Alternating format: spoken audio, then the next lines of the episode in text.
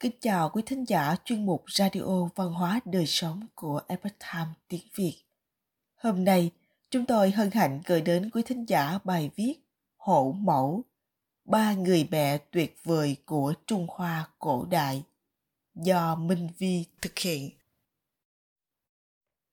Những năm gần đây, phương pháp giáo dục con cái hà khắc kiểu mẹ hổ đang không ngừng được xem là hình mẫu bảo đảm cho sự thành đạt trong tương lai của các con.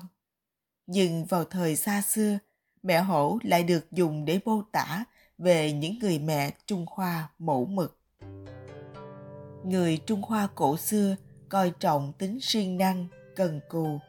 Họ xếp trí tuệ và đức hạnh cao hơn vô số lần so với lợi ích vật chất đơn thuần.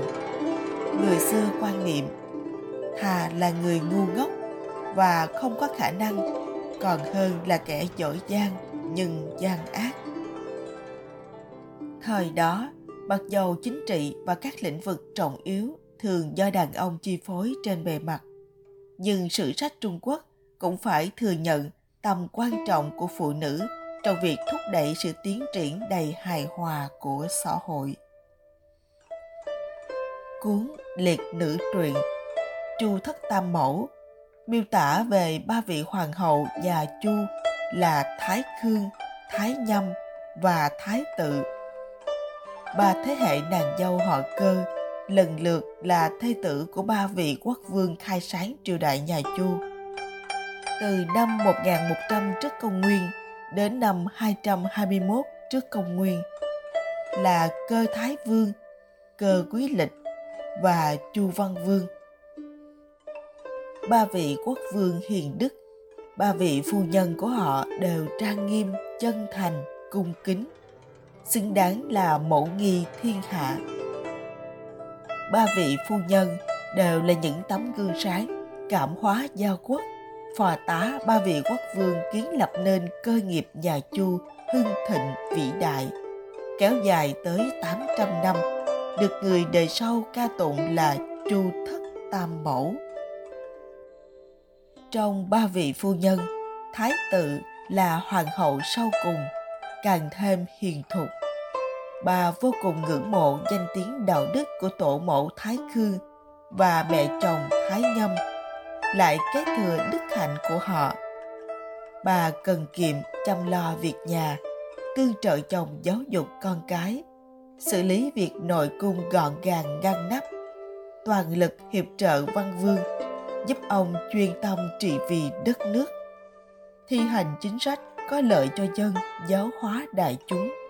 Thái tử được tôn xưng là văn mẫu, được khen tụng là văn vương cai trị bên ngoài văn mẫu cai trị nội các bên trong. Không chỉ có những tấm gương này dưới đây là ba câu chuyện về các hộ mẫu nổi tiếng trong việc giáo dục con thời trung hoa cổ đại mẹ mạnh tử chuyển nhà ba lần. Tại trường lớp, giáo viên truyền đạt, hướng dẫn kiến thức và kỹ thuật chuyên ngành. Còn khi ở nhà, sự hướng dẫn của người mẹ lại định hình nên tính cách cơ bản của con trẻ. Trong cuốn Ngàn ký tự cổ điển, một văn bản thơ truyền thống được sử dụng để dạy chữ viết Trung Quốc có câu, ra ngoài nhớ ơn thầy, về nhà nhớ ơn mẹ. Điều này bắt nguồn từ câu chuyện nổi tiếng của thế kỷ thứ tư trước công nguyên. Nhà hiền triết mạnh tử, có mẹ là trương thị. Bà đã làm tất cả mọi thứ trong khả năng của mình để nuôi dạy con trở thành người tài đức. Để con trai mình có môi trường phát triển tốt bà đã phải chuyển nhà tới ba lần. Ngôi nhà đầu tiên của họ ở gần một nghĩa trang. Bà Trương sớm nhận thấy con trai mình hay bất chước hành vi của những người đến thăm mộ.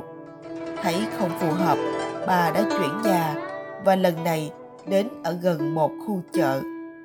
Mạnh tử bắt đầu học cách ăn nói của những người bán hàng. Điều này khiến bà không hài lòng chút nào. Cuối cùng, bà định cư gần một trường học và rất vui khi thấy con trai mình học hỏi những thói quen trang nghiêm của những người có học vấn. Khi còn nhỏ, bệnh tử không phải lúc nào cũng thực hành những điều đã học. Thấy vậy, bà xé toan tấm vải đang dệt ở khung cửi để cho ông thấy rằng một trí óc thông minh nhưng không được rèn luyện thì vẫn vô dụng. Giống như một tấm vải mới tinh nhưng bị xé rách thì không thể dùng được. Khắc sâu trong tâm bài học này, Mạnh Tử đã trở thành một học giả lỗi lạc theo tư tưởng nho giáo. Những giáo lý của ông đã trở thành tiêu chuẩn cơ bản cho các giá trị gia đình trong khu vực Đông Á. Tăng tử cảm nhận được nỗi đau của mẹ. Cuốn Kinh điển về đạo hiếu còn được biết đến với cái tên Tiểu Kinh là một luận kinh điển của nho giáo đưa ra lời khuyên về lòng hiếu thảo. Khổng tử đã so sánh tình mẫu tử với một loại tình cảm có tính tương tác gắn kết xã hội. Ông nói, khi người mẹ được người con tôn kính, thì khi đó quốc gia cũng được người dân tôn kính. Tăng tử là một học trò của khổng tử. Những ghi chép của ông về những cuộc đàm đạo của mình với những nhà hiền triết vĩ đại được người đời lưu truyền và ca tụng. Cha ông qua đời khi ông còn rất nhỏ, để lại cho ông rất nhiều gánh nặng gia đình. Tương truyền, trong một lần đi lượm củi, cậu bé Tăng Tử cảm thấy ngực đau nhói, tức tốc chạy về nhà thì phát hiện mẹ không may bị thương. Ông cảm nhận được sợi dây liên kết giữa mẹ và con. Dù câu chuyện có thật hay không, đó cũng minh họa mối quan hệ gia đình đóng vai trò quan trọng trong văn hóa Trung Hoa. Tận Trung báo quốc Vào thế kỷ 12, cả Trung Quốc và chàng thanh niên Nhạc Phi đều phải đối mặt với tình thế tiến thoái lưỡng nan. Triều đại nhà Tống năm 960 đến năm 1279. Vào thời điểm đó đang trên đà diệt vong bởi người khiết đan, một dân tộc du mục cổ đại nằm ở Mông Cổ và Bắc Trung Quốc đã chinh phục phần lớn miền Bắc Trung Quốc. Khi đó, Nhạc Phi rơi vào tình huống khó xử nghĩa vụ với đất nước hay hiếu thảo phụng dưỡng bậc sinh thành. Một mặt, Nhật Phi cảm thấy mình cần phải có trách nhiệm gia nhập quân đội triều đình chống lại quân xâm lược. Nhưng đồng thời, mẹ anh cũng đang cần anh hỗ trợ và chăm sóc ở nhà. Cảm nhận được nguyên nhân thiếu quyết đoán của con trai, mẹ Nhật Phi đã xăm bốn ký tự lên lưng con. Tận trung báo quốc. Mong muốn của con trai chính là mong muốn của bà. Nhật phi có thể ra trận mà không cần lo lắng cho bà ở nhà. Sau này, nhạc phi đã trở thành một vị tướng kiệt xuất nhất thời nhà tống và là một bậc lương đống của quốc gia.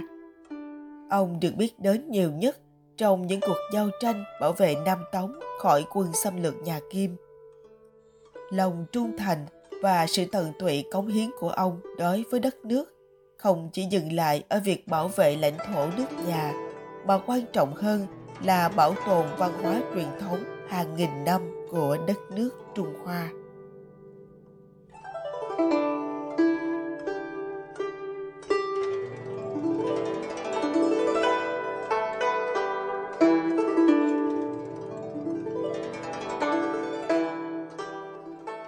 Quý thính giả thân mến, chuyên mục Radio Văn hóa Đời Sống của Epoch Time tiếng Việt đến đây là hết.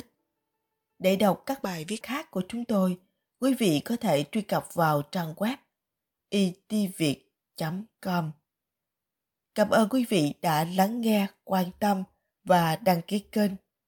Chào tạm biệt và hẹn gặp lại quý vị trong chương trình lần sau. Kính chúc mọi điều bình an và tốt lành đến quý vị cùng người thân.